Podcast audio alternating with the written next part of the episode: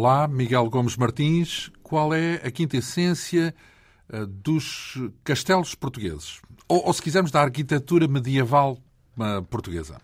É, é uma uh, quinta essência que vem, em grande medida, de fora das fronteiras portuguesas. traz, sobretudo, e daquilo que temos hoje em dia ainda de vestígios dos castelos uh, medievais, uh, profundamente influenciada pela arquitetura uh, desenvolvida em França e pelos princípios de, da defesa, chamada defesa ativa, podemos depois falar um pouco melhor sobre isso, uh, que norteou uh, a construção de castelos em França, sobretudo a partir do Então digamos que não tem nada de original nesse ponto de vista. Não, não tem, não tem. Uh, não há, há, algumas particularidades que se desenvolvem em Portugal, aparentemente um pouco mais cedo do que noutras regiões europeias. o caso dos balcões com matacães parece ser... o que é isso, balcões com matacães? Os balcões com matacães são aquelas aparentes varandas que estão por cima de algumas portas e que têm uns orifícios de, relativamente largos para ser despejado tudo aquilo que for necessário, pedras, traves, uh, água a ferver por cima. E o cães é sentido figurado? Pessoas? É, é isso? Mata cães, eh, não. Pronto, é, está assim. É, é, meramente sentido figurado. Não, então, não... E é portuguesa, essa expressão também é importada? Não, a, a, expressão é portuguesa. A expressão é portuguesa. E, mas são, é uma, uma inovação que surge uh, antes primeiro até do que ela está registada em Castela, por exemplo. Enfim, significa que importamos os modos de guerrear e de defender, neste caso é sobretudo, né? falamos de castelos. O nosso convidado, Miguel Gomes Martins, nasceu em Lisboa em 1965, há 51 anos, portanto, para além de se ter licenciado em História pela Faculdade de Letras da Universidade de, de, Lisboa, tirou também um mestrado e um doutoramento em História da Idade Média na Faculdade de Letras de Coimbra.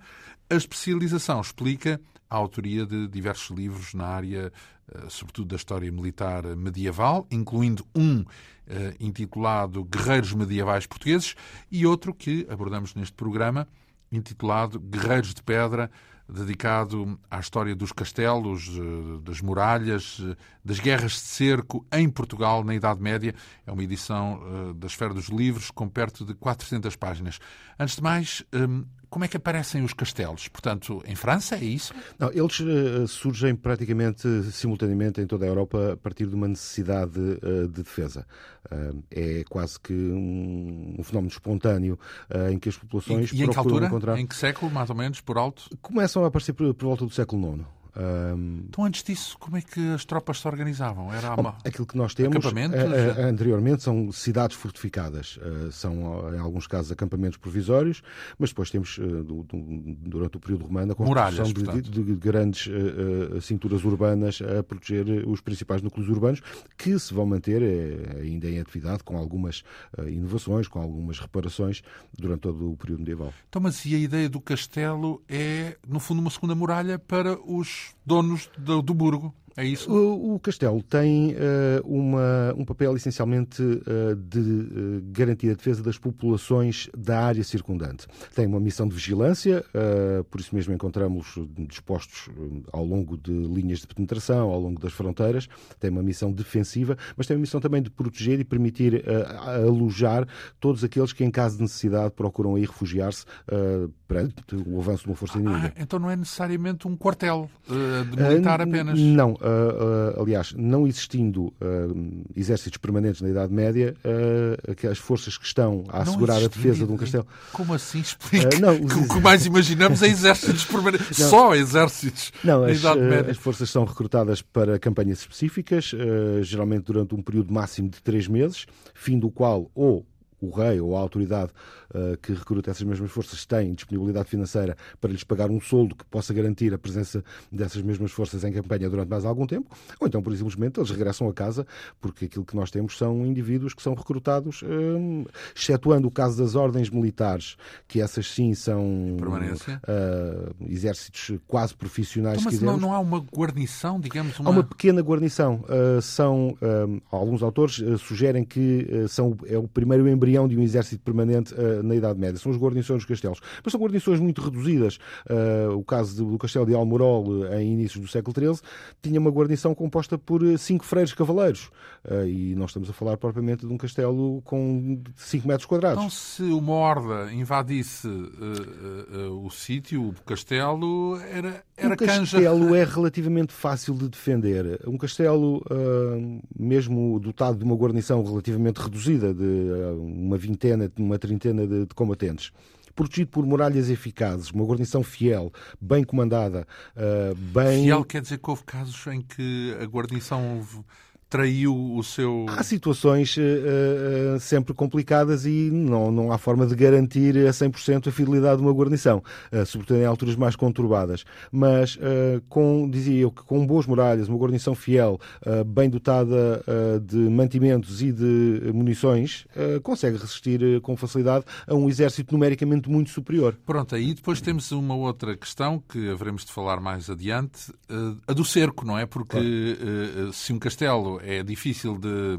derrubar, talvez seja mais fácil asfixiar, Sim, digamos, uh, num certo sentido. Por norma, uh, o, a principal forma que os sitiadores encontravam para forçar a capitulação de um, de um castelo era estrangulá-lo uh, e esperar que ele caísse de maduro, isto é, que a fome ou que a sede uh, fizessem a guarnição capitular. Isso com certeza que também eh, punha de sobreaviso as pessoas que faziam, viviam nos castelos contra esse tipo de situações. Já vamos ver também o que é que era um claro. castelo, no fundo, o que é que um castelo tinha que garantir, nomeadamente para suportar a, a, a, uma invasão e um cerco, uh, mas para já uh, o edifício em si, havia arquitetos de. Porque, porque a verdade é que os castelos, se por um lado são todos muito parecidos, por outro lado são todos diferentes. Claro não há réplicas, não, é por medida, digamos assim, não é? Eles têm, Havia arquitetos de castelos? Ah, a partir do século XIII começamos a conhecê-los. Não invalida que eles não existissem antes, mas nós só conhece, começamos a conhecer os nomes de alguns deles, uh, identificados como mestres, uh, a partir de finais do século XIII. É a então, partir 1200 altura... e qualquer coisa. Sim. Então, e os castelos em Portugal? Disse-me que eles apareceram na Europa no século IX, mais Sim. coisa, menos coisa. E em Portugal?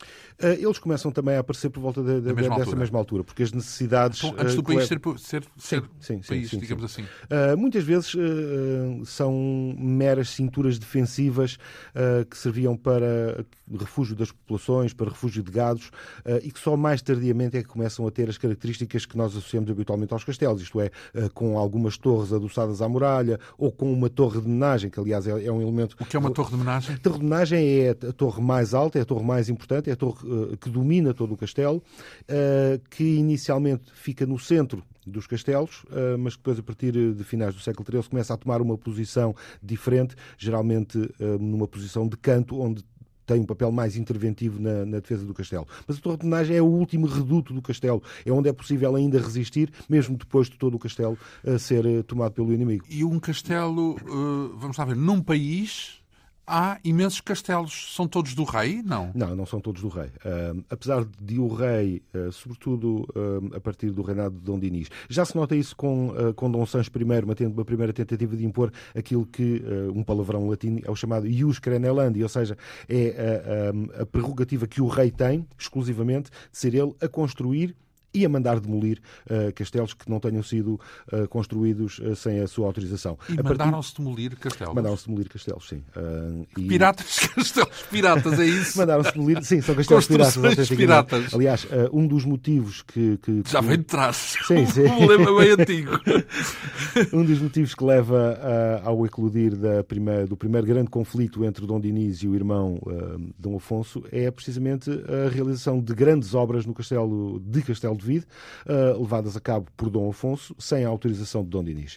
Uh, e isso leva uh, Dom Dinis a intervir militarmente, a cercar o castelo de Castelo de Vide e, ao que parece, a ordenar o derrube das alterações que tinham sido feitas no, nesse mesmo castelo, sem a autorização régia. Para impor a sua autoridade.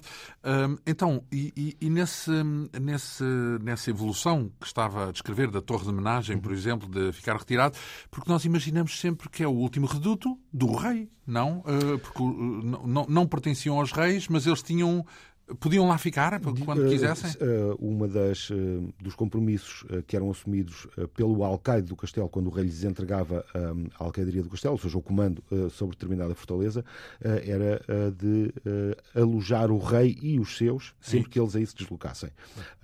Os castelos, excetuando alguns castelos privados, o caso do Castelo Portel, por exemplo, é um castelo que é um castelo privado, é um castelo que é erguido por iniciativa de Dom João Pérez da Buim, um indivíduo extremamente próximo e, e amigo uh, de, de, Afonso III. Ah, em todo o caso com a autorização do rei. Com então. a autorização do rei. Uh, sim. sim. com a autorização do rei. E, e, privado no sentido em que o rei não entrava lá? Uh, não. o rei pode, Sempre, pode, pode, entrar, obviamente, e poderia entrar, ainda para mais havendo uma relação próxima entre ambos. Mas é um castelo que é construído por Dom João Pérez da Buim, uh, eventualmente com alguma ajuda financeira da parte do rei, mas que é um castelo de Dom João Pérez da Buim. Aliás, ah, o castelo de então, Portel... Mas o que me está a dizer é que o rei, não sendo dono dos castelos, mandava-os construir a todos. E depois, podia e depois permitir... podia era de nomear um alcaide. É isso? Não, uh, o, o alcaide, neste caso, uh, no caso dos castelos privados, seria nomeado pelo senhor do castelo.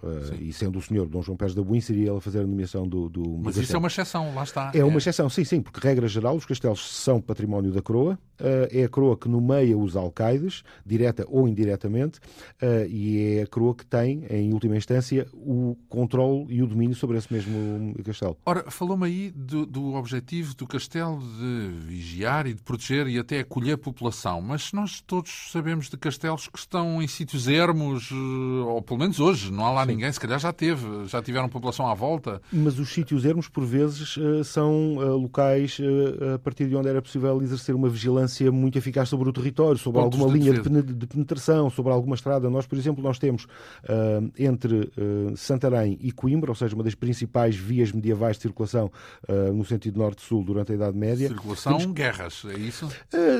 guerras, é, é, uma, é uma das principais linhas utilizadas quer por cristãos para descer até ao sul e quer por muçulmanos para, descer, para subir a norte, mas de, de, de circulação comercial, de circulação de tudo. De tudo e é uma, uma via que está uh, guardada por castelos quase de 10 em 10 quilómetros.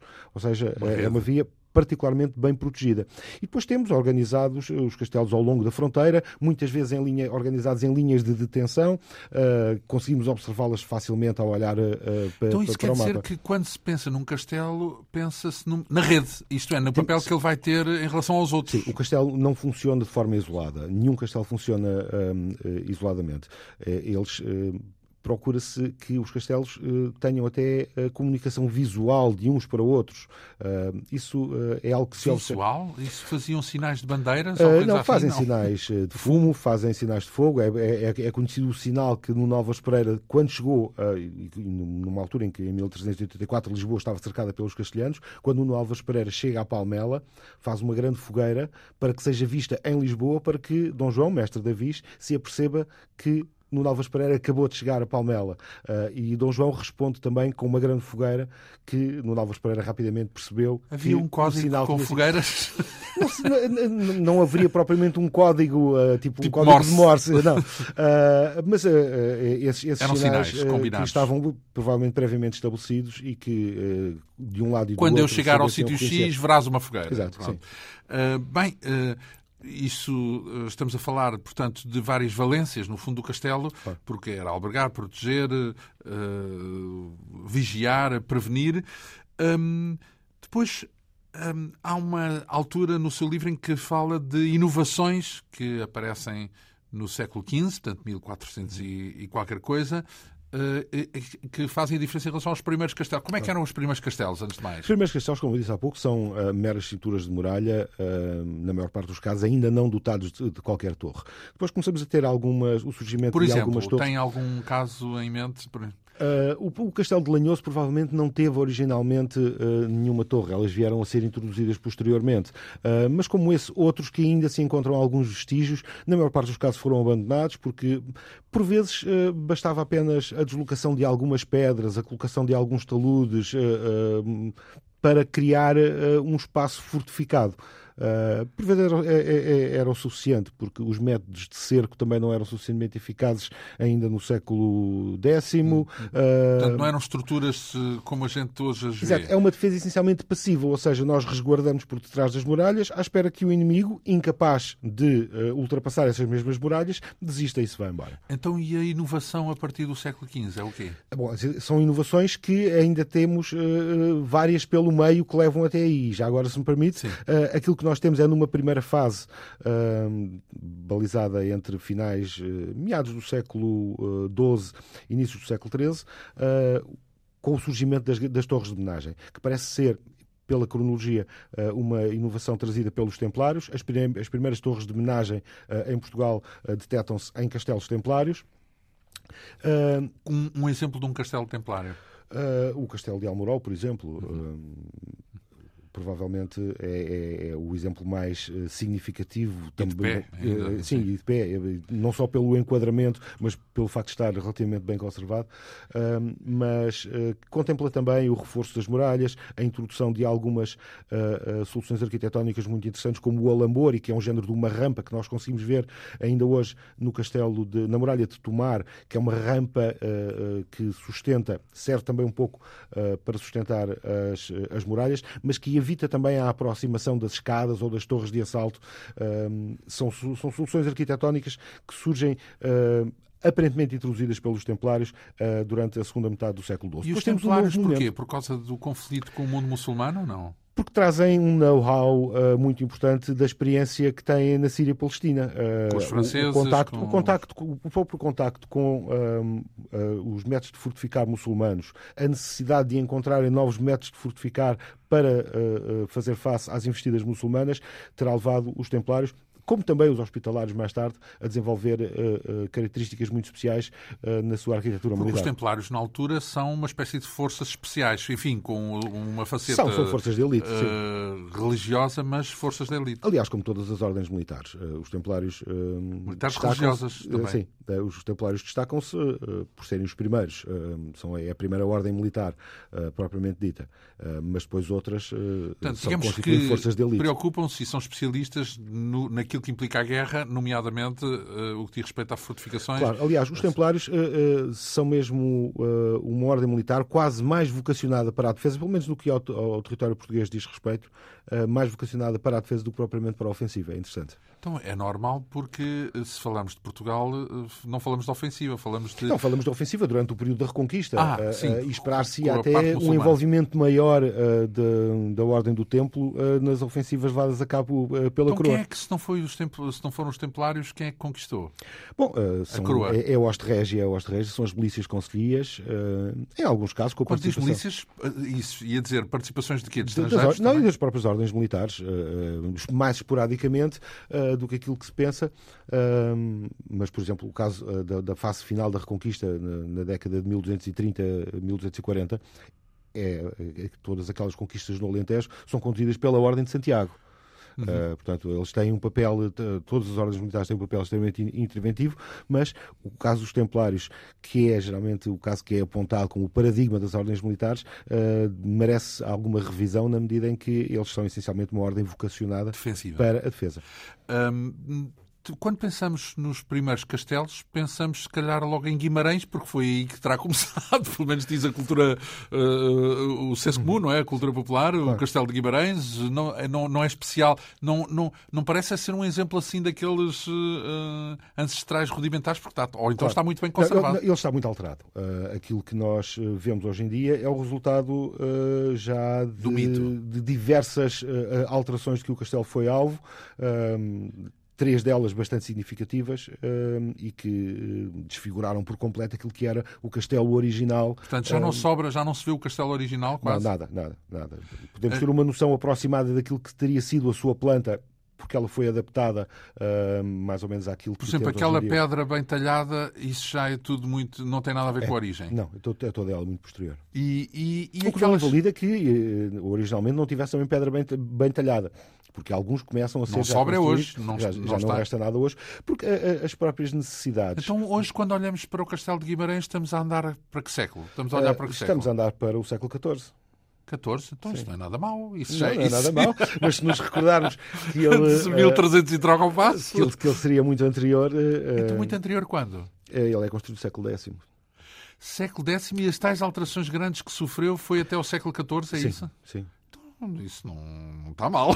Bom, uh, Portanto, para aquilo que é para, para o hábito que os portugueses têm de, de mandar uh, abaixo e voltar pois, a fazer. Uh, se calhar uh, nós medievalistas temos, relativizamos um bocadinho Sim, as coisas. Exato, mas, está, mas vê-se é que não, está, não tem de nada, nada a ver com a regra com que foi construída. Aliás, muito poucos castelos mantêm a sua traça original, porque as necessidades de fazer face a novos métodos de ataque implicou Adaptações. Uma, aquilo que nós chamamos a corrida armamentística. Os, os, os agressores preparam novos métodos para para fazer face uh, aos métodos de defesa, os agredidos procuram novos métodos defensivos para fazer face um, eh, ao armamento novo e às inovações dos agressores. Uh, vamos falar também daqui a pouco de adaptações, porque é um capítulo inteiro que dedica a essas modificações que vão sendo feitas ao longo do tempo, mas no segundo capítulo refere um, uma outra face dos castelos. Esta outra face é o quê? Uh, é essencialmente uh, o esquecer, uh, sem deixar nunca ter presente que estamos a falar de uma construção militar, mas que tem uma vida civil própria. nós vemos casas de habitação no interior dos castelos, sabemos que o alcaide aí residia em muitos casos, com a família, sabemos que havia oficinas necessárias uh, à manutenção do castelo, à manutenção do armamento da, da, da guarnição. Há castelos que têm feiras, pequenas feiras. É como se fossem civis, é isso, e não Sim, militares. Há uma componente que eu uh, uh, chamo uma componente civil da arquitetura de, destas estruturas militares. E essa componente civil tem que ver com o dia a dia, que não é apenas o dia a dia militar da guarnição. Uh, fala no Castelo da Amieira. Tem alguma coisa de particular esse castelo? O Castelo da Amieira é, é, é, é um castelo uh, muito interessante na medida em que conseguimos observar uh, um castelo de dimensões relativamente reduzidas. É um castelo hospitalário, da, da Ordem fica do Hospital. Perto de... Eh, fica junto ao Tejo. Uh, fica uh, mesmo pertinho do, do, Tejo, numa zona, uh, numa grande extensão de, territorial que foi concedida à Ordem do Hospital. e que é um castelo onde conseguimos observar perfeitamente a colocação da torre de homenagem no centro do castelo. a tal função de, de Abrantes, último... é isso, sim, mais sim. ou menos. Uh, Belver também? Belver também próximo, uh, também um castelo da Ordem do Hospital e que tem a particularidade de já uh, ter sido concebido uh, segundo os princípios de defesa ativa. Ou seja, se nós compararmos, e a comparação pode se tornar interessante, olharmos para a Miera e olharmos para Belver, uh, conseguimos uh, ver a, evolução de dois modelos distintos de arquitetura que, militar. Que, que, sinais são esses da defesa ativa? tem que ver, por exemplo, com o surgimento de daquelas pequenas, cintu, pequenas em altura cinturas de muralha à volta dos castelos, são chamadas barbacãs. tem que ver com a multiplicação de torres adoçadas e geralmente em posição de canto, onde era mais fácil uh, terem uma posição ativa. A colocação da torre de homenagem, geralmente também em posição de canto uh, e junto de uma das portas, para ter um papel também mais interventivo na defesa desses pontos não. sensíveis. Não, para uh, poder mais ativa, ativamente defender esses pontos sensíveis dos castelos, por quanto mais frágeis que são as portas. A propósito de fugir, não há castelos com túneis? não, mas todos eles têm a chamada porta da traição, que não será propriamente para os traidores fugirem. Que é o quê? Mas que é, é uma porta de serviço, é uma porta que pode ser utilizada em caso de ser, geralmente está uh, disfarçada ou, ou, por detrás de algumas, uh, de algumas rochas, disfarçada pela vegetação, que é uma porta mais pequena. Para escaparem? Para enviar mensageiros, para receber uh, reforços. Durante cercos. Durante cercos, exatamente. Um, depois, um, não, não há aqueles castelos uh, como imaginamos, enfim, pronto, é uma coisa mais dos filmes do que de outra coisa, se calhar, que é com fossos, com água e com crocodilos. Não, ou coisa que eu os crocodilos não. Uh, fossos sim, fossos muitos deles têm, fossos secos, alguns deles fossos com, com água, sempre que, o que, é que, é um, O que é que faz um fosso seco? O fosso seco tem a mesma função que o fosso com água. é um que é, é um criar criar um obstáculo, sobretudo para o avanço das máquinas de cerco. Eh, para evitar que uma torre de assalto chegue eh, ao contacto com a muralha. Então, levam com as catapultas assim? Não? Uh, levam também, uh, levam com tudo aquilo que possa ser arremessado. que possa ser é? arremessado. Mas isto, a, existência destes obstáculos, destes fossos, não impede o avanço das máquinas de cerco, só que então. vai atrasar todo o processo na medida em que os fossos têm que ser atulhados. E os fossos a ser atulhados estão a ser... Encher os, os fossos? Claro. Então claro. tinha que se construir um grande fosso. Tem que se construir um grande fosso, mas mesmo para, assim... Para ser complicado enchê-lo. Mas mesmo assim... Enchiam-se? enchiam-se, enchiam-se. agora, temos é que imaginar que estes trabalhos de enchimento do fosso são feitos constantemente sob o fogo inimigo uh, e, o, e, todos os trabalhos são muitas vezes uh, destruídos pelo adversário porque o que é que se vai, com o que é que se vai atulhar o fosso? Vai-se atulhar com ramos, vai-se atulhar com troncos. Fogo nele. E são facilmente incendiados. Sim, Por exemplo, sim, sim. não é? É, é a forma mais comum e temos vários São exemplos. pedras, não? Atulhar com pedras. Também, mas uh, atulha-se com tudo aquilo que está à mão. E aquilo que está mais à mão muitas vezes são troncos de árvores, são ramos, é terra também, mas todo esse trabalho é muitas vezes anulado pela ação dos, dos sitiados. Uh, no, no digamos, capítulo dos castelos mais antigos, por acaso não falámos num que está, terá o seu interesse falarmos, porque é de Olivença, já não é nosso. Não. Aquilo em Espanha hoje, é. não é? Uh, uh, mas foi um castelo português. Foi um castelo português, foi um castelo que uh, teve um papel importante, era um dos castelos mais avançados, exato, da linha da frente. tanto que, que, o perdemos, entre aspas. Era um castelo que tinha um papel estratégico muito importante, tanto que o bispo de Évora e o bispo de Beja participaram financeiramente na construção do castelo, porque era um castelo que seria o primeiro a sofrer o, o, o impacto de um avanço um, castelhano na direção do Alentejo, e isso interessava também uh, aos bispos de Beja e de Évora, porque era uma forma de, de certa forma, estarem à distância a garantir a proteção das suas cidades. Um, era uma linha, é isso, uma linha de defesa? Ele está um pouco afastado, tal como, por exemplo, o castelo de Nodar, atualmente. Um, são castelos relativamente afastados, não, não integram facilmente ou não os conseguimos é. integrar facilmente num desenho de uma linha defensiva. Uh, mas tem um papel importante, porque nenhum adversário uh, gosta de deixar um castelo inimigo na retaguarda, de onde pode sempre vir a ser eh, fustigado, uh, pode cortar as linhas de abastecimento, etc. e quanto mais forem os castelos que o inimigo tenha que submeter, mais lento é o seu avanço em direção Permite ao objetivo defesas, final, ao objetivo final, o que vai permitir uma reorganização da defesa naquele que é o principal alvo da investida. Nós temos o caso de Lisboa, que é a chave do reino, e várias invasões eh, nomeadamente eh, no século XIV, tiveram como objetivo principal tomar Lisboa, porque eles sabiam uh, que tomando Lisboa todo o reino, mais tarde ou mais cedo, iria, iria tombar, e esse é o objetivo principal, hum, mas há tentativas para deter o avanço e deter o avanço... As linhas torres, no, no, tempo do Napoleão, é pouca ideia, não é? Claro, Portanto, claro, de tentar... Mas quando nós temos o avanço castelhano em 1384, Dom João, mestre da Visão Novas Pereira, tentam conquistar o castelo de Alenquer para criar ali um obstáculo que forçasse a hoste de Juan I de Castela a deter-se uh, uh, junto ao Alenquer, para não o deixar na sua retaguarda, e assim atrasar a sua progressão um, até, Lisboa. até Lisboa, o que daria mais tempo para a cidade se reorganizar na defesa, para eventualmente aguardar até pela chegada de reforços ingleses que tinham sido já solicitados. Já agora, temos um castelo, por acaso achei curioso, porque temos aqui um livro com 400 páginas e não se fala praticamente do castelo de São Jorge. O castelo em Lisboa não, castelo... não tem nada que se lhe diga, não, é, é turístico, é, é, é, o quê? O castelo, o castelo de São Jorge é um castelo que não tem uh, nunca uh, um papel militar ativo. Porque apesar porque de Lisboa... antes disso entram outros, é isso? O objetivo de um exército sitiador ao aproximar-se de Lisboa é uh, essencialmente conquistar a cidade. O castelo, uh, depois, se lá continuar ainda em mãos adversárias, mais dia menos dia vai tombar. Uh, e todos os episódios militares de cerco que nós temos em Lisboa têm como objetivo conquistar a zona baixa da cidade, ultrapassar as muralhas. O castelo está lá em cima, se cair, caiu. As muralhas onde é que estavam? Uh, no caso do cerco de 1373, as muralhas que defendiam Lisboa eram ainda as muralhas muçulmanas, que defendiam uma zona muito reduzida, apesar da cidade já ter crescido muito para além dessas mesmas muralhas. Em 1384. Onde, onde, é que andam essas muralhas? Em Alfama, é isso? Ainda são visíveis em, em, em muitos locais. Uh, aliás, há um projeto relativamente recente. Uh, que... Alfama, ou Alfama? Bairro Alto? Não. não, não. É, Alfama. Não a muralha descia mais ou menos um, da zona do castelo em linha mais ou menos reta um, até à zona do Tejo, passando, uh, tinha uma das portas principais ali na, na zona da Igreja da Madalena. Sim. Portanto, uh, para ter uma noção.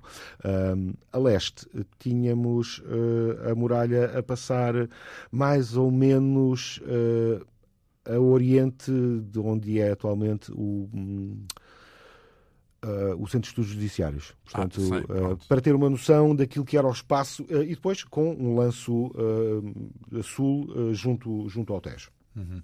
Há alguns troços ainda visíveis uh, na zona uh, da, da, das Portas do Sol, do Largo das Portas do Sol, onde ficava também isso, uma das isso portas é praticamente Alfama todo, coincide com Alfama. Com uh, Alfama, Alfama fica um pouco mais... ainda mais para dentro. Mais, mais para fora. Alfama era, era já um arrabaldo, era o arrabaldo oriental. Então, isso quer dizer que o Castelo de São Jorge, em termos da história daquilo, ou da, lá, da importância estratégica que um castelo pode ter na história, não é assim tão relevante como isso? Nas grandes cidades, o, o o papel dos castelos é muitas vezes residual. Um, serve para alojar uma guarnição, serve como último reduto de defesa. Porque o que é importante é conquistar a cidade. O rei é... alguma vez viveu no castelo de São Jorge? Uh, não, o rei, uh, quando estava em Lisboa, tinha diversos palácios, um, um deles na Alcáçova, junto ao castelo, uh, mas os, os, castelos são... não são para viver, e... não são para monarcas. Não, é, aquilo é uma vida um bocadinho espartana, aquela, as divisões são relativamente exíguas. Então, mas estamos a falar da Idade Média e, portanto, onde isso se calhar era norma ou não? não Já havia uh... o, o, seu gosto pelo. Claro, claro que sim, claro, claro. Pelas, claro. Uh... Por alguns pequenos luxos, sim, aliás, nós começamos a ter. Uh, e, a partir, e aí sim, a partir do século XV, uma grande adaptação, de finais do século XV, uma grande adaptação uh, dos castelos a uma componente residencial, com grandes obras que são levadas a cabo, uh, algumas delas destinadas a adaptar aquilo que era o desconforto de um castelo uh, frio, por vezes ventoso, tornando-o mais agradável através de paredes forradas de madeira, através da abertura de algumas novas janelas para tornar o interior dessas divisões mais iluminado, através da criação de lareiras, começamos a encontrar com alguma frequência lareiras no interior dos castelos, para os tornar mais acolhedores e para que essa componente residencial se possa tornar mais agradável então, do que era até então. No tempo do Afonso Henriques, por exemplo, havia já palácios? Vivia em palácios? Uh, sim, só que não são palácios como nós. Uh, não é Palácio de Sintra, uma coisa sim, uh, estarão longe disso. São, seriam edifícios relativamente mais rudimentares, mais pequenos, muito mais modestos, mas ainda assim com melhores condições do que aquelas que se encontravam no interior dos castelos onde não era possível, excetuando alguns edifícios uh, que fossem construídos no interior do espaço amuralhado, onde era, mas onde era impossível ter uh, divisões uh, suficientemente amplas para um banquete, para um casamento régio. Há pouco dizia que uh, os castelos foram a tecnologia importada, sobretudo de França, mas no terceiro capítulo refere-se a um reino de castelos. Uh, uh, o, país tem mais castelos, mesmo sendo importados, tem mais castelos do que aquilo que era de esperar? Eu não sei se tem mais castelos do que aquilo que seria de esperar. De facto, Portugal é um país com imensos castelos. Teve mais do que aqueles que encontramos hoje em dia. Comparativamente com outros países, isso com a Espanha ou com a França ou com a Escócia, imaginamos que temos um castelo na Escócia. Uh... Pois, comparativamente, confesso que nunca fiz essa, essa, contabilidade, essa contabilidade. Mas, mas tem muitos castelos. Portanto. Mas tem muitos castelos. E tem-nos uh, uh, distribuídos de diversas formas, e, e, e, é isso que eu tento uh, mostrar nesse, nesse capítulo. É que os encontramos, sobretudo, nas, junto à fronteira, encontramos em pontos elevados ao longo de todo o território, mas onde é possível controlar vias de circulação. temos então, em redor das grandes cidades, nós temos anéis de segurança constituídos por castelos, em redor de Lisboa, em redor redor de Coimbra, uh, temos uh, distribuídos quase que como que uh, em diversos níveis de defesa, Anéis. em que um primeiro nível de defesa é o nível de defesa da fronte das fronteiras, um segundo nível de defesa é aquele que é constituído... Então, e as fronteiras são castelos, no fundo, não é? E as fronteiras são castelos. Ou, são ou, castelos ou havia definem... um, uma linha mesmo traçada, como hoje vemos num mapa no Reino? Isto é um bocadinho quem chega primeiro constrói o castelo. e a fronteira surge um pouco em consequência dos castelos, e não o contrário. E estava uh, marcada no terreno a fronteira não, já agora? Não. não. Uh, Havia marcos ou coisa que valha? São geralmente, são geralmente acidentes de, do, do, terreno que Até servem aquele um monte pouco... é meu. Sim, e determinado rio uh, serve como fronteira. Aliás, o Guadiana é uma das fronteiras uh, naturais mais antigas que, que nós temos e houve até uh, grandes discussões, grandes discussões entre Portugal e Castelo relativamente à posse da margem esquerda do, do Guadiana, que naturalmente... Houve um bocadinho que ficou para nós. Sim, não, porque, porque naturalmente não faria parte do nosso território quer dizer, Portugal acabava no Guadiana.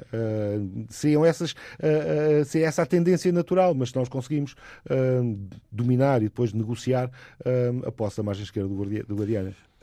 Um país uh, único uh, em termos de castelos, onde tem, por exemplo, o castelo de Montalegre, que que também refere aqui no seu livro, é um castelo especial porque? É um castelo especial uh, uh, porque, não sendo um castelo de grandes dimensões, é um castelo que tem inúmeras torres adoçadas e que serve um bocadinho como exemplo daquilo que são as características que nós começamos a encontrar a partir de finais do século XIII e uh, inícios do século XIV uh, na maior parte dos castelos. Torres uh, mais altas, torres de homenagem mais altas, multiplicação de torres adoçadas encostadas à muralha para permitir maiores ângulos de tiro, para permitir uma maior defesa e um castelo que se adapta ao terreno como todos os castelos. E é isso que, apesar das características comuns, uh, vai fazer com que os castelos sejam todos eles, como disse há pouco, diferentes uns dos outros. Porque eles procuram adaptar-se ao terreno e não, não, não temos, apesar de haver uma tendência para uh, um castelo de planta quadrangular e a maior parte deles obedece mais coisa menos coisa a essa planta. E sempre uh, em granito ou não?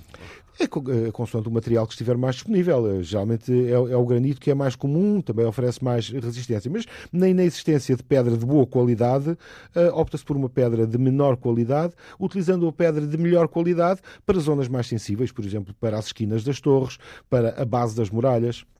As esquinas das torres eram particularmente assediadas, é isso, nos cercos? Uh, as esquinas uh, são, nas torres e nas pontos muralhas, fracos, sempre pontos relativamente eh, fracos da estrutura e que, sendo derrubado, pode provocar o colapso quer de toda a torre, quer de todo um pano de muralha. Portanto, eram pontos de ataque, Exatamente. Uh, falou há uns minutos na nossa conversa da adaptação dos castelos e ainda agora da, da, da evolução que eles sofrem. Eh, eu imagino que o Castelo de Leiria, por exemplo, é um daqueles castelos que a gente visita e percebe que aquilo já tem várias camadas, digamos claro. assim. Um, é, é, qual é a última camada data de quando? Uh, as últimas obras significativas são do reinado de Dom João I, portanto, uh, finais de, de, início do século XV. Ah, em então que... também não está mal.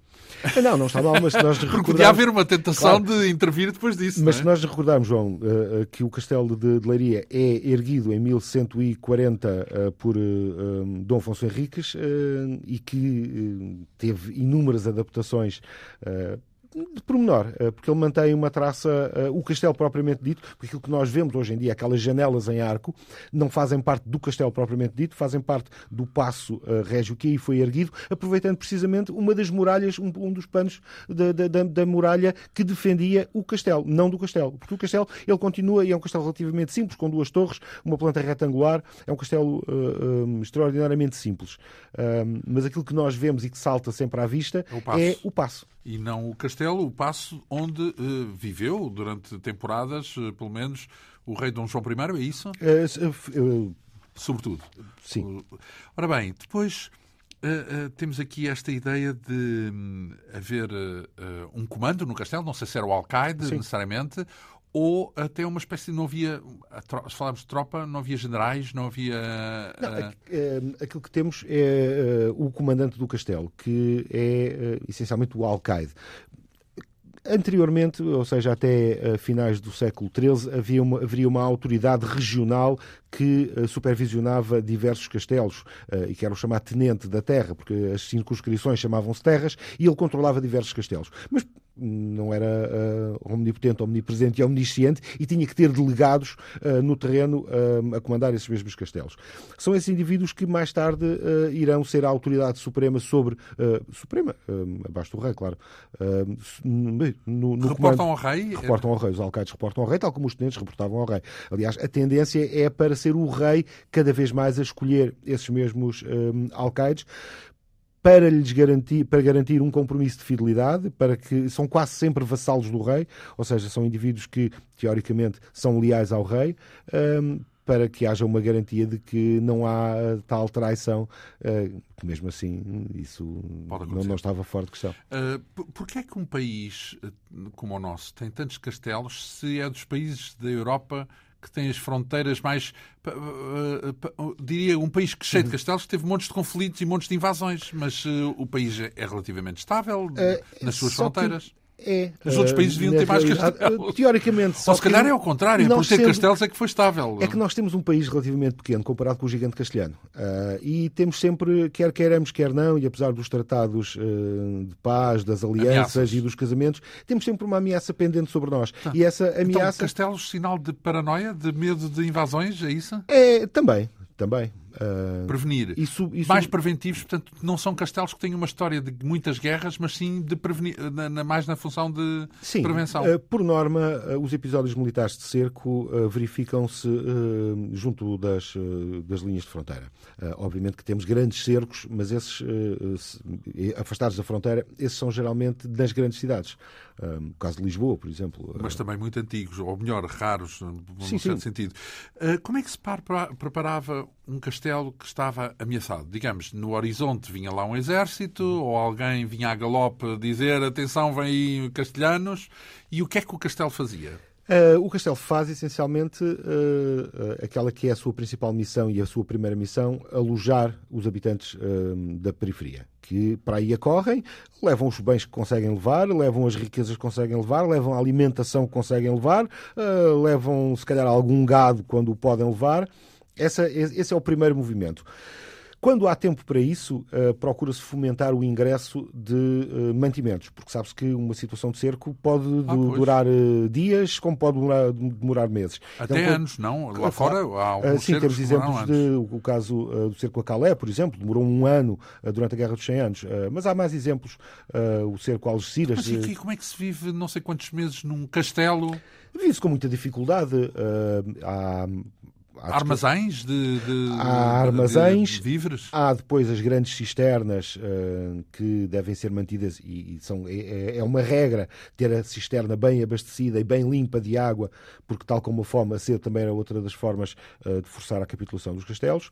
Procura-se uh, fazer ingressar munições, procura-se fazer ingressar armas, procura-se coordenar grupos de defesa e de vigilância e é assim que o castelo se prepara, reforça alguns pontos mais sensíveis. Nós temos um exemplo eh, muito curioso que durante o cerco de 1384 e já o cerco tinha começado e ainda se estava a construir a Barbacã que protegia ali a zona da, da Porta de Santa Catarina, no Largo das Duas Igrejas, ali junto ao Chiado, e o cerco já está a decorrer e continua-se a fazer essa obra porque é uma obra importante.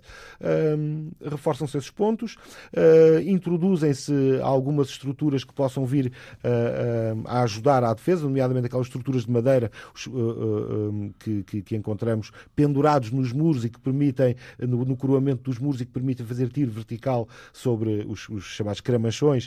Uh, Como que, assim? Com orifícios no, no chão, é sim, isso? que permitem fazer o tiro vertical sobre a base das muralhas. Quando uh, diz tiro, tiro não é arma de fogo? Não, uh, não tiro através de arma uh, neurobalística, de besta ou de arco, ou, ou, ou meramente de arremessar grandes pedras sobre a cabeça do adversário, que também era uma forma... Óleo a ferver também, como aparece nos filmes? Não, não ah, era Nós temos hábito. algumas referências à utilização utilização de óleo, mas eu, eu estou convencido que, uh, sendo, uh, sendo tão, tão importante o óleo e o azeite para outro tipo de atividades, uh, o mais comum era a água a ferver, que cumpria perfeitamente a mesma função. Exato. depois, imaginamos é que um castelo cercado durante muito tempo por exemplo, não há esgotos, não é? Ou uh, deve ser uma coisa. De, morre, não morrem de doenças e Morre, Morre-se de doenças, morre-se doenças. Uh, Para lá da fome. Uh, sim. Uh, o, há um problema que uh, se verifica em muitos casos, que é uh, a impossibilidade de sepultar os cadáveres.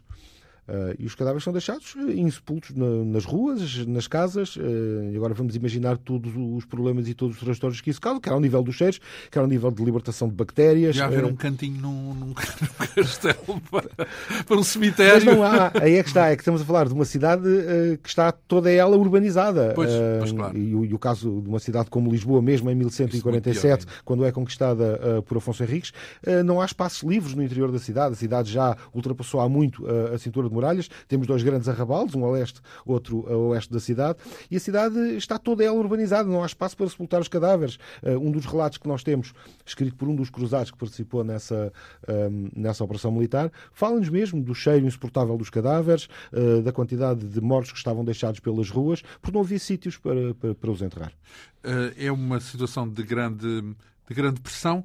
Uh, isso falamos num cerco, não é? Mas uh, também há situações onde o ataque é feito diretamente ao, ao, castelo, à muralha, uh, ataques de surpresa, por exemplo. Há um capítulo no seu livro que refere os golpes de mão e os ataques de surpresa. Também há casos.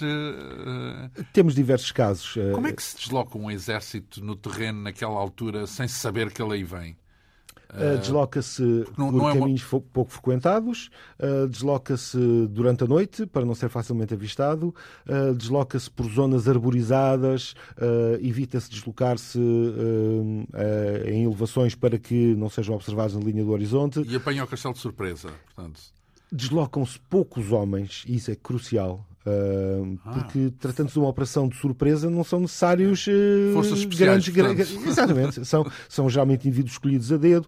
Uh, há uma, um trabalho de espionagem, geralmente, que antecede essas operações para conhecer as fragilidades, para saber a que horas é que há a mudança dos turnos das rondas. Tipo Martim Muniz, é isso? Para, que, se, que avança para a porta para ver se consegue. O Martim, o Martim Muniz talvez tenha morrido de outra maneira. No, de outra maneira, provavelmente junto daquela porta do castelo castelo, mas são operações que exigem um grande planeamento e que não são preparadas de um dia para o outro. Aliás, ah, os vários exemplos ah, que eu, que eu, a que eu me refiro no livro ah, são todos eles exemplos que mostram que há uma grande preparação prévia uh, e que há um planeamento muito rigoroso para que nada falhe. E por norma não falham, mas também há casos em que o planeamento falha, porque há sempre um elemento fortuito, há sempre um indivíduo que vem a sair de uma torre que ninguém esperava que ele saísse e que se apercebe de movimentos estranhos. Uh, há, há, há, e avisa toda a gente. Há uma escada que cai uh, quando não deveria cair, faz um enorme barulho, como quando a conquista de Santarém, felizmente então, para, para Afonso foi, assim, foi isso mesmo? Foi. uma das escadas de assalto caiu quando estava a ser colocada, fez fez um grande estrondo. Toda a gente ficou alarmada porque pensaram que isso iria alertar uh, os muçulmanos de, que defendiam Santarém. Uh, ao que parece, eles não foram alertados não por esse barulho, mas depois pela presença e pelas vozes que começaram a ouvir. E... Já as forças portuguesas estavam a dominar Dentro. praticamente a muralha. E, portanto, as escadas, o desastrado que mandou a escada abaixo não. Deve, deve não ter sido punido, mas não sabemos. uh, depois, quando se dava o tal cerco e o tal ataque, ou até antes do ataque, o cerco, como é que um castelo, hum, como é que, como é que se tratava do abastecimento? Porque estamos a falar de um conflito que requer a logística de todos os conflitos, não é? Dos abastecimentos, não é? Hum, como é que aconteciam esses abastecimentos? Bom, o abastecimento era geralmente fomentando uh, ou fazendo-o à força, através de requisições forçadas uh, e de roubos, de pilhagens. Quer dizer, nós sabemos que o Nuno Álvares Pereira andou dos arredores de Sintra a tentar, uh, antes de, do início do cerco de 1384, a tentar recolher o máximo de alimentos e de víveres possíveis para garantir que Lisboa poderia aguentar algum tempo uh, com... Dos com seus concidadãos? Claro. Claro, claro. Esse claro é muito. Claro. É, é, é, terrível. É, é, é, normal, é a situação mais corrente. Uh, Pode-se pedir, por favor, então, mas. Então o povo dizia: fujam que vem aí o. Vem os nossos. Vem os nossos, uh, sim. Sim, é, mas é uma situação muito Era comum. a regra, digamos. É uma, é. Se calhar eh, era como se fosse uma espécie de impostos, eh, no sentido de... Seria... Em tempo de guerra são situações absolutamente compreensíveis. Uh, e é necessário... Mas não com os próprios, ou com, com o seu próprio... Uh, há, há, há, um documento muito interessante do, do Dom Dinis, a propósito do castelo, da, da construção do Castelo da Guarda, em que ele diz aos habitantes dos arredores da Guarda, assim, não, vão trabalhar lá à força nas obras, porque em caso de necessidade, é lá que vocês se vão alojar. Por isso, faz favor de ir acabar a, a, a muralha que está a ser construída. É um pouco isto. Uh, Vai-se procurar alimentos na zona em redor, porque essas populações também provavelmente não vão precisar deles, porque vão é, ter que fugir para a cidade. Também. Pois claro, é pagar, no fundo, é pagar a, a priori Sim, aquilo que, que, vai acontecer. Uh, depois temos o, o, o, tal processo de invasão, aqui descrito uh, também no seu livro, o assédio, digamos uhum. assim ora com homens, ora com engenhos, engenhos, imaginemos sempre ou, ou aquelas torres do Senhor dos Anéis, Sim. ou um, catapultas. Uh, Nós temos dois, dois, tipos de engenhos, quer dizer, esta designação engenhos engloba uh, quer as máquinas, uh, chamemos assim, de aproximação, quer as máquinas de arremesso. e dentro das máquinas de, de, aproximação, sem dúvida que as mais espetaculares, também por quanto as mais conhecidas, quanto mais não seja através da televisão e do Portanto, cinema, é são as torres de assalto. Eram mesmo usadas... São reais e eram máquinas eh, que, apesar eh, de complexas, apesar de. Nós temos, por exemplo, o caso de uma torre de assalto que foi construída durante o cerco a Lisboa em 1147 com 30 metros de altura. Eh, é o equivalente Ai. a um prédio de 10 andares, quase são torres muito grandes e que, apesar de tudo, são Isso, relativamente é rápidas e, de construir. Já agora, e, e os, os, soldados aproximavam a torre e depois escalavam-na ou iam lá em cima? Uh, Não, a, a, torre tem que ser empurrada ainda com muito poucos homens. Uh, no último andar, digamos assim, no, no, no ah, patamar, é. vão já alguns atiradores que vão tentando uh, disparar sobre o adversário que está nas muralhas para tentar afastá-lo e tornar mais fácil depois a abordagem. mas há um piso, geralmente é o piso intermédio, onde há uma ponte levadiça que tomba sobre as muralhas e que permite uh, uh, a passagem dos, uh, dos combatentes. Mas eles não podem ir na torre, que vão tornar a torre extremamente pesada. quando a torre é posicionada, eles então sobem para as suas posições e a partir daí fazem a abordagem às, às muralhas. Porque estamos a falar de uma estrutura que é instável, de uma estrutura que é pesada e de uma estrutura que não pode comportar enquanto está a ser empurrada ou puxada, porque os dois metros eram válidos, com centenas de combatentes que eram geralmente aqueles que depois faziam a abordagem. Então, e as escadas? Encostar uma escada uh, aos cadotes? Encostar, aos escadas? Uma, encostar uma escada não chega. Tem que ser uh, inúmeras escadas, porque a abordagem através de escadas tem que ser uh, simultânea em diversos locais.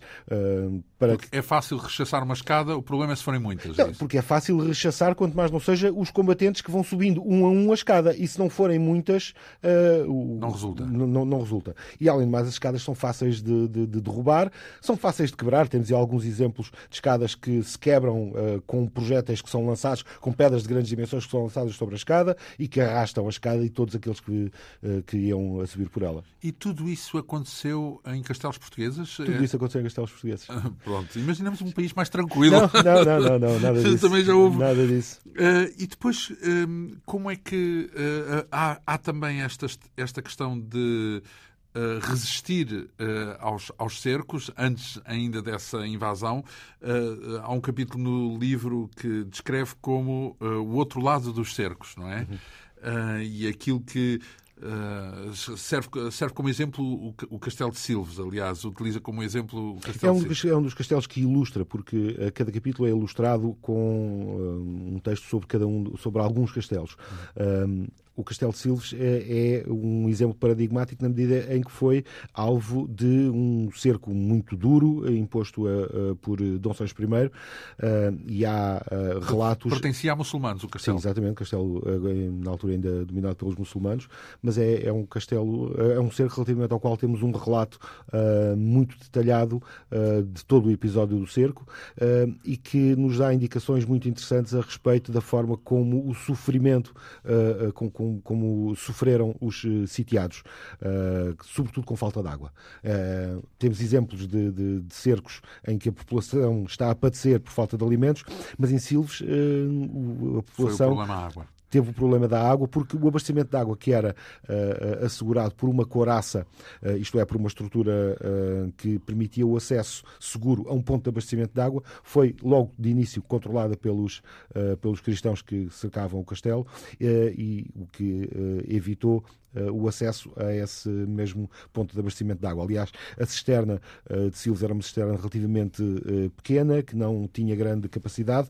Depois, posteriormente, e já com essa experiência, foi feita uma nova e gigantesca cisterna com uma capacidade para largos milhões de litros de água, mas uh, para, porque o problema da falta de água durante o cerco de Silves deve ter sido, deve ter ficado bem vivo na memória daqueles homens que assim que puderam uh, voltaram a, a fazer uma nova cisterna e já agora o relato é pela, é pela mão de quem? De um, de um, de um cruzado, de um cruzado, não, de um cruzado. Que descreve o que sofreram os sitiados. Ele descreve também, ele descreve sobretudo o estado o lastimável em que uh, estão os sitiados quando se rendem. Desamparados, sem forças. Fala-nos, por exemplo, dos prisioneiros cristãos que estavam em poderes muçulmanos, a quem era dado apenas o equivalente nas palavras do próprio Cruzado, a uma meia casca de ovo com água por dia um, e que e estamos a falar de um cerco que decorre em período de verão, Silves costuma ser quentinho no verão, ah, uh, e em que uh, os prisioneiros tinham que procurar as sombras para arrefecerem um pouco, porque a temperatura era muito elevada. Há um relato muito, uh, muito interessante do, do, sofrimento por que esses homens passaram. Lembra-me um, o próximo tópico da nossa conversa, que é também um capítulo do livro, deste livro dedicado ao aos guerreiros de pedra, aos castelos, uh, intitulado À Beira do Fim, dá como exemplo o, o Castelo de Alcácer do Sal, por exemplo. Uh, este, este, este À Beira do Fim uh, significa o quê? Bom, significa os últimos momentos, uh, geralmente, uh, dos cercos, daqueles bem-sucedidos e daqueles mal-sucedidos, porque não são apenas, numa situação de cerco, não são apenas os sitiados que padecem. Uh, os sitiadores também, muitas vezes, deparam com enormes dificuldades, não só por aquelas que são impostas pelos que defendem o castelo, mas pela falta de mantimentos, pela pressão constante a que estão sujeitos. Porquê é que tem falta de mantimentos? Não tem nenhuma dificuldade na movimentação? Ao fim de alguns meses de cerco, a zona em redor começa a ficar esgotada. E as uh, operações de forragem, como são conhecidas estas operações que são lançadas em busca de mantimentos, começam a ter que ir cada vez mais longe, começam a estar cada vez mais expostas. assaltos a pessoas, é isso? Uh, não, é, é, sobretudo pilhagem de, de, de, de explorações agrícolas e começam a, a, sofrer também os efeitos da falta de mantimentos. Começam a sofrer os efeitos da falta de mantimentos, começam a sofrer muitas vezes a pressão da possibilidade da chegada de um exército de socorro uh, aos sitiados. Uh, começam a chegar ao fim os tempos de serviço uh, dos combatentes. Quando é a queixar-se, é isso? Sim, porque eles têm, acabou o turno. Têm um período de três meses durante o qual são obrigados a servir. E findo esse período. Ou pagam ou, ou vão-se embora. Exatamente, é, sim. Então já houve cercos que falharam por falta de uh, manutenção económica, Sim. por deficiência económica. O caso do cerco de Lisboa de 1147, uh, ao fim de três meses uh, de, de, operações militares, Dom Afonso Henriques é obrigado a desmobilizar o seu exército. Uh, aquilo que resta e, e, e, aquilo que é a grande força que irá acabar por conquistar a cidade são os cruzados, porque Afonso Henriques, uh, ao fim de três meses, uh, não tendo dinheiro para assegurar a permanência desses homens no terreno, no teatro de operações, vê-se forçado Existe, a. Claro. Qual é, o que é que acontece em caso de vitória? Chacinam toda a gente que está dentro do. É o padrão? É, é matar toda a gente? Não. temos alguns casos em que essa prática, essa prática é era eh, exercida. Eh, no caso eh, português, não temos nenhum exemplo, exceto em casos pontuais. O ataque à Almada durante o cerco de Lisboa de 1147, há um ataque à Almada em que grande parte da população é assassinada, mas aí o motivo é a vingança pela morte de uns cruzados que lembraram de ir pescar para a margem sul, devem ter ido ali para a Margueira pescar e foram capturados pelos muçulmanos de Almada e para dar uma vingança há até a referência a 80 indivíduos que foram decapitados e cujas cabeças foram trazidas para mostrar aos muçulmanos de Lisboa mas são casos relativamente raros. aquilo que temos uh, durante o período da Reconquista é, sobretudo, um aproveitamento económico dos prisioneiros de guerra utilizados como mão de obra escrava. Sim, claro, claro. Uh, conhece castelos no estrangeiro? Uh, conheço alguns, sim. E quando os vê, uh, identifica-os como uma espécie de réplicas de, de, de, dos castelos que vê em Portugal? Tem... A, a, a tendência geralmente é para procurar uh, não pontos de contacto, mas as diferenças. E encontrou diferenças? há algumas diferenças, sim. nós temos, mesmo basta atravessarmos a fronteira para começarmos a notar algumas diferenças. Por exemplo? relativamente aos castelos castelhanos, temos algumas diferenças. arquitetónicas? Arquitetónicas, sim, sim. Que, Mais grosseiros, que, que começam logo, não, eh, que começam logo a expressar-se, por exemplo, no material que é utilizado, eh, o que vai condicionar, eh, obviamente, algumas. Há poucos castelos de granito em. em Sim, em ainda há muita tradição da taipa militar, uma tradição muçulmana da taipa militar. Há, há algumas características. Muda como muda o terreno, no fundo é isso. Sim, muda, muda. Ora bem, tudo isto e mais qualquer coisa está disponível uh, neste livro que o nosso convidado assina. Miguel Gomes Martins eh, é o autor de Guerreiros de Pedra, um livro que nos conta mais ou menos a história dos castelos, das muralhas, das guerras de cerco em Portugal eh, na Idade Média. Uma edição Esfera dos Livros com perto de 400 páginas que abordamos aqui nesta quinta essência. Muito lhe agradeço esta vinda aqui à Rádio Pública. O programa teve assistência técnica de Ana Almeida, produção, realização e apresentação de João Almeida. Obrigado pela atenção. Regressamos dois a oito dias.